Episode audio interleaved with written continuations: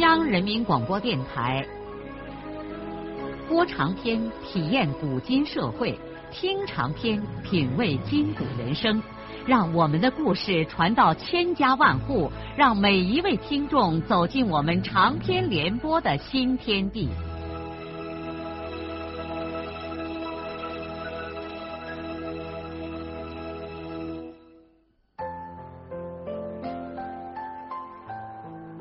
听众朋友，请继续欣赏荣获茅盾文学奖的、由中国文联出版社出版的路遥的长篇小说《平凡的世界》，由李野墨演播。在这个农村妇女的眼里，南洋女人是个大人物，能进她自己的寒窑穷舍，实在是一件荣幸的事儿。她热情的把那些留下来的年茶饭拿出来款待丈夫和这位女兵。王满银带回来一个外路女人的消息，一天内就传遍了罐子村。村里的大人娃娃就像看西洋镜一样的轮番涌进了兰花家的那孔破窑洞，稀罕的来看这个说话像绵羊叫唤的女人。看完稀罕之后，罐子村的精明人都不出声的笑了。他们知道王满银和这个女人是怎么一回事儿，也有人很羡慕王满银这个二流子竟然挂回来个外路货。不用说，兰花立刻成为全村人同情或是耻笑的对象。但是兰花并没有感觉到这一切，全村人突然挤到他的家里来造成的那种热闹气氛。使他感觉到很高兴，觉得他的男人受到了村里人的尊重，他和孩子们脸上也有了光彩。直到晚上睡觉的时候，可怜的女人才知道这一切对她来说意味着什么。晚上，兰花忧愁的把丈夫叫到院子里，和丈夫商量，让这位南洋女人睡在什么地方呢？他们家就这么一孔破窑洞，得开口向别人家借个地方让这个女人休息。像样一些的人家，他们不敢开口；穷家薄业的人家吧，又怕委屈了客人。可是王满银无所谓的说：“哎，借什么地方啊？就睡在咱们炕上。”兰花听满银这么说，她又惊讶又难受。她一年没见男人了，这一晚上对她是多么宝贵呀！她问丈夫：“那你到什么地方去睡呀？”王满银倒惊讶起来：“嗨，我也在家睡呀！那那什么呀？”兰花尽管心里不畅快，也只好这样忍受了。晚上睡觉的时候，兰花本指望这位尊贵的客人能够自己提出异议，可是这位客人却心安理得的睡在兰花为他铺好的被褥里了。南洋女人睡在靠锅头的地方，中间隔着两个孩子，兰花紧挨着孩子，王满银睡在靠窗户的边上，这个编排还算是合理。熄灯以后，兰花躺在被窝里，胸膛里像塞进去一把猪鬃。她多么希望钻到丈夫的被窝里去，可是羞耻心使她连动也不敢动。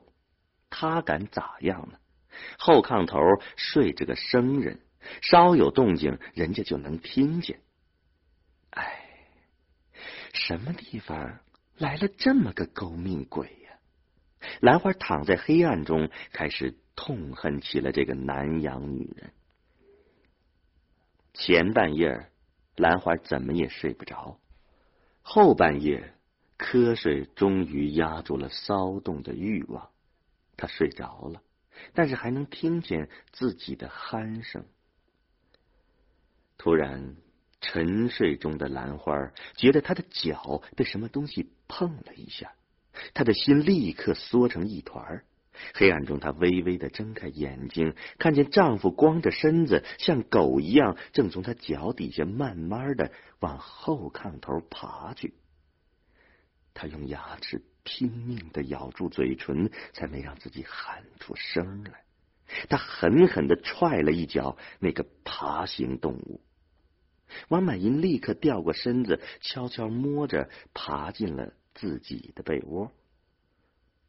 过了不一会儿，一只求饶的手伸进了兰花的被窝，企图抚摸它。他用手指甲在这只手上狠狠的掐了一下，那只手像被蜜蜂蛰了一样，猛地缩回去了。兰花忍受着煎熬，终于等到了窗户纸发亮。他起身穿好衣服，没等孩子睁开眼，就一个人溜下炕，出了门。他像受伤的母牛一样，几乎是小跑着转到公路上，在黎明中出了寂静无声的罐子村，向十个街公社走去。他要向公家去告那个不要脸的南洋女人。等兰花气喘吁吁的进了公社院子的时候，公家人刚刚吃完了早饭。公社干部过春节后，大部分都还没有回来，只有个文书和主任徐志公。兰花一进徐志公的办公窑，就鼻子一把泪一把的向主任叙说了他的苦情。徐志公几乎是一直笑着听这位农村妇女说完了她的不幸。徐志公喷了一口烟，说：“哈哈。”现在这社会，这号事儿不算事儿，我们也管不了。兰花瞪着哭肿的眼睛问徐主任：“那那你们连坏人也不管了？哈 哈你写状子告嘛？”我我不识字。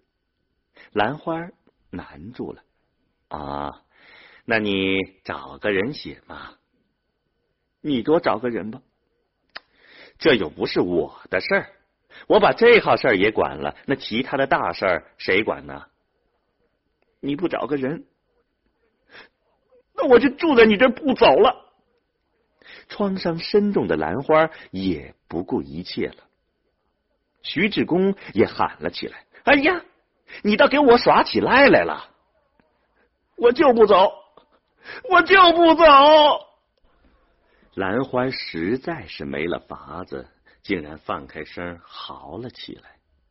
心烦意乱的徐志公只好把公社文书叫来，对文书挤了挤眼睛：“嗯，你去替他写个状子吧。”文书对主任会意的点了点头，便劝说兰花不要哭，跟着到隔壁窑洞去写状子。兰花立刻顺从的跟着文书到了隔壁，接着又向这位年轻的公家人叙说了一遍南洋女人和她丈夫的长长短短。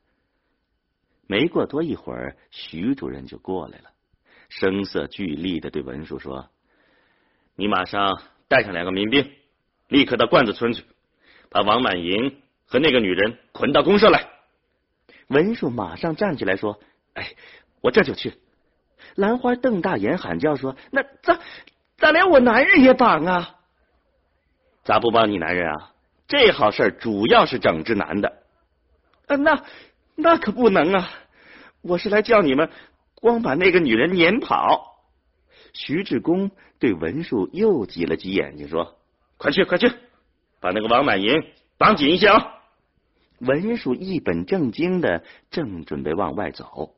兰花一扑站起来，从文书手里夺回了状子，说：“你们不要去，我不告了。”他说完，便很快的起身出了公社大门。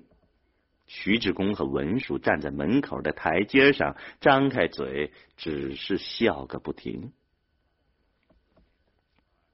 可怜的兰花出了十个节，又折转身往家里走。他原指望让公家把那个坏女人赶跑也就行了，结果公家要把他的男人也一块绑走，他可舍不得让男人受罪。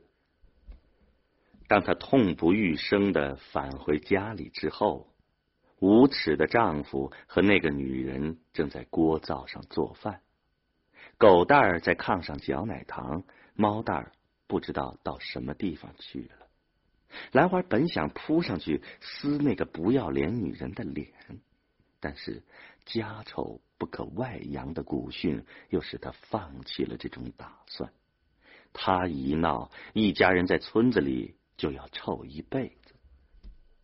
他问儿子：“你姐呢？”“嗯，我姐嗯到我二爷家去了。”狗蛋儿津津有味的吃着糖。猫蛋儿一个人跑到双水村去干什么呢？痛苦的兰花脑子已经完全乱了，他不知道他应该怎么办才好。王满银若无其事的厚着脸和他说话，兰花也不搭理。一个人走到后窑长的黑暗处，两只手胡乱的翻搅这翻搅那，耳朵里边塞满了各种杂乱的声响。当他糊里糊涂的在一个角落里翻出了一些红绿纸包的时候，他突然愣住了。他想起来，这是几年前满银贩卖剩下的一些老鼠药。当年正是这些药让公社把他拉到双水村的工地上劳教了十几天。兰花面对着这些小纸包，心脏剧烈的跳动起来。这些药的出现似乎是一种命运的安排，使他自然而然的想到了死。是啊，他真不想活了。虽然他是个大字不识的农民，但他也是个人，容纳不了如此的事情。他不愿意让公家拿法绳把他的男人绑走，但是又没有能力把那个女人赶走。他更没有勇气为这件事儿公开的吵闹一场，这样他的孩子和娘家门上的人都没脸在这个世界上活下去了。死的念头一刹那间便占据了兰花的心，他在黑暗中哆嗦了一下，他听见男人和那个不要脸的女人在说话。他没有听清楚他们在说些什么，但是他知道那两个人现在装的像什么事情也没有发生。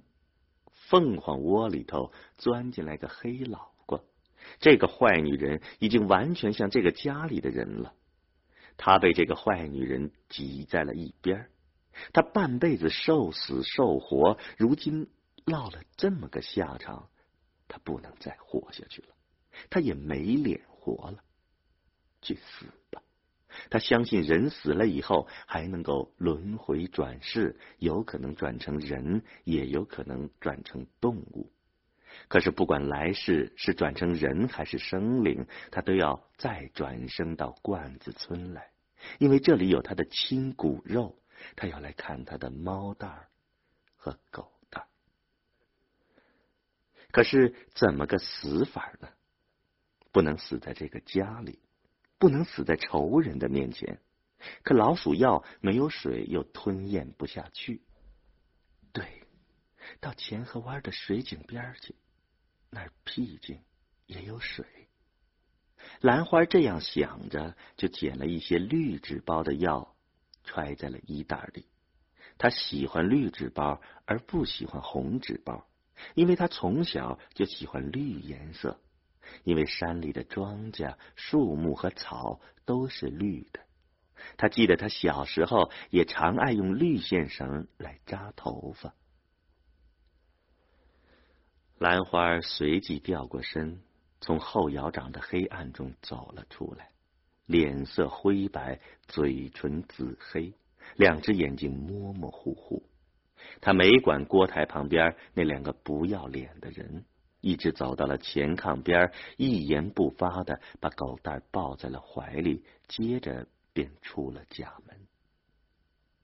他恍恍惚惚的来到村前的公路边，把儿子放在地上，泪水汹涌的从两只皱纹包围的眼睛里淌了出来。他拼命的在儿子脸上亲了又亲，然后对儿子说。你到双水村找你外爷外婆去，不要回来了。狗蛋瞪着一双大眼睛，用两只脏手为母亲开去脸上的泪水，问他：“妈，你为什么哭啊？你为什么不去外婆家呀？”啊，你先去，妈过一会儿就来了。狗蛋听妈的话，就像个大人似的，背抄起两条小胳膊。挺着胸脯走了。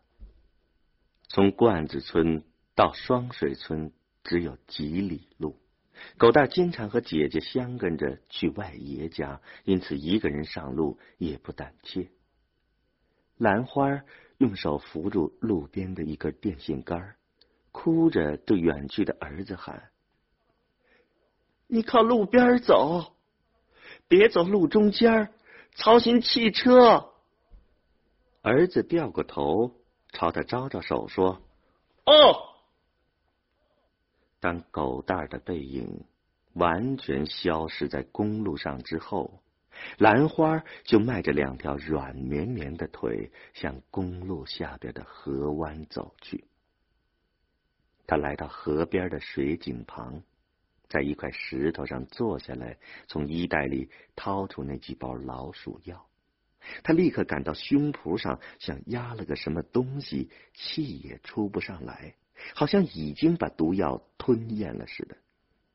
他张开嘴巴，呼出的气在隆冬中变成了一团团的白雾。东拉河覆盖着厚厚的坚冰，水流在冰层下咕咕的响着。山野里灰漠漠的，看不见任何一点活物。寒风吹着尖锐的口哨从沟道里刮过来，把地上枯黄的树叶和庄稼叶一直扬到了半空里。天阴了，寒冷中夹带着一种潮湿，看来要有一场雪。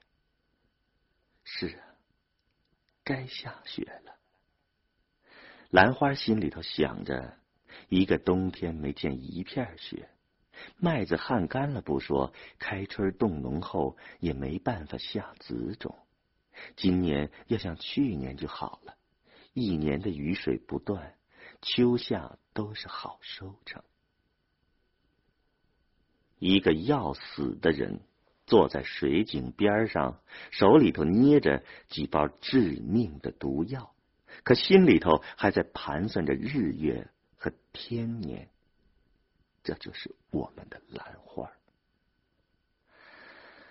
可怜的人呐！对你来说，好像死是一回事儿，日月天年是另一回事儿。你也不想想，你死了以后，这一切对你又有什么意义呢？可你不会把这两件事混为一谈，因为你相信你死了以后还会转生到这个世界上来。是啊，你怎能不再来这个世界呢？不管活在这个世界上有多苦，但你总归还是那么样的爱这个世界。你在这块黄土地上劳动惯了，再说你也舍不得离开亲爱的猫蛋儿和狗蛋儿，你还要来看他们，哪怕转生成猪狗，也要再和他们生活在一起。兰花儿把那几包老鼠药打开，把那些灰土一样的药粉倒进手心里，头仰起来瞥了一眼阴沉沉的天空，然后就把药粉全部倒进了自己的嘴巴。他用两只手在冰冷的水井中捧了一捧凉水，低下头去喝了一口，把药粉冲下了肚子。现在他坐在水井边的石头上，闭住眼睛，静静的等待着死神的来临。孙玉厚老两口子起床以后，刚刚倒罢了尿盆儿看见他们的外孙女猫蛋儿突然推门进来了，孩子的两个小脸蛋儿冻得通红，一见他们就哭，老两口看娃娃这么早一个人跑到这儿来，慌的是手忙脚乱，赶紧把孩子抱到热炕头上，问他家里出了什么事儿。猫蛋是一边哭一边断断续续的给外婆外爷说。老两口半天才弄清楚，不成器的王满银带回来个外路女人，逼得兰花今儿早上出了家门，不知道到什么地方去了。这个聪明的外孙女儿已经懂了些事，就一个人跑出来找他们。玉后牙关子咬的胳膊巴子响，她想抽过烟，两只手抖着擦不着火柴。少安妈淌着泪问外孙女：“那你妈到什么地方去了？”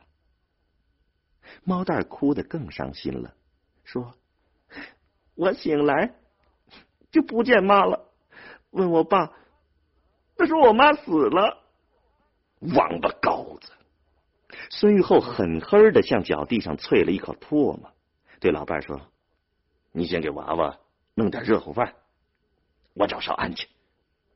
孙玉厚说着，就急忙出了门。老汉踩着冻得硬邦邦的土地，捅着手，匆匆的往少安的新家那走。一路上，嘴里头不干不净的骂着他的不要脸女婿。他真想抄起杀猪刀子，亲自跑到罐子村捅了那个王八蛋。但是他没脸进罐子村了。他只能让大儿子去收拾这局面。他现在最担心的是，女儿会不会想不开，已经跑到什么地方去寻了短见。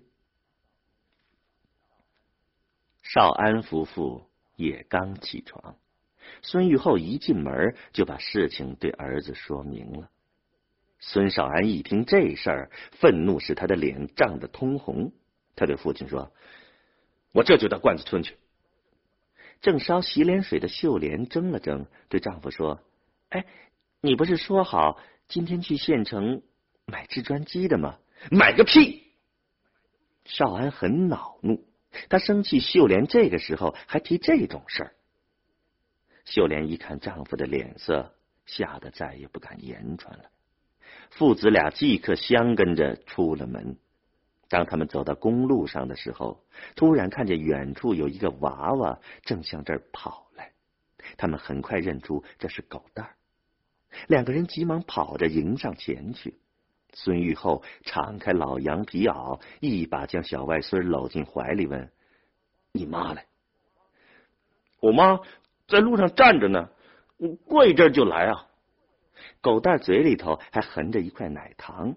并且又从身上掏出来一块，往爷爷的嘴巴里塞，说：“嗯，阿姨给的。”孙玉厚气的把那块糖扔在了地上。狗蛋不知道外爷生的是什么气，一下子哭开了。少安对父亲说：“你们回家去，让我到罐子村看看。”孙少安撩开两条长腿，心急火燎的朝罐子村赶去。不多一会儿，头上就热气大冒。从县上参加罢夸父会回来，孙少安就雄心勃勃的开始筹办上了砖瓦厂。短短的十来天，事情已经有了眉目。他放开胆量，在公社信用社贷了七千块钱的款，并且雇好了一个可以操作砖机的河南师傅。他原来准备今天到县城边一个停办的砖瓦厂买上一台三零零型制砖机，以后就要进行一番大铺排呀。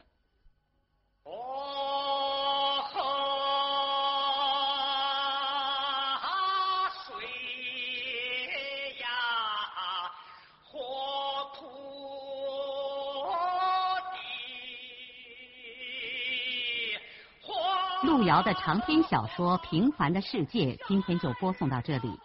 您听了以后有什么感想、体会和建议？欢迎来信告诉我们。来信请寄中央人民广播电台听众工作部，邮政编码幺零零八六六。请明天继续收听。节目编辑叶咏梅。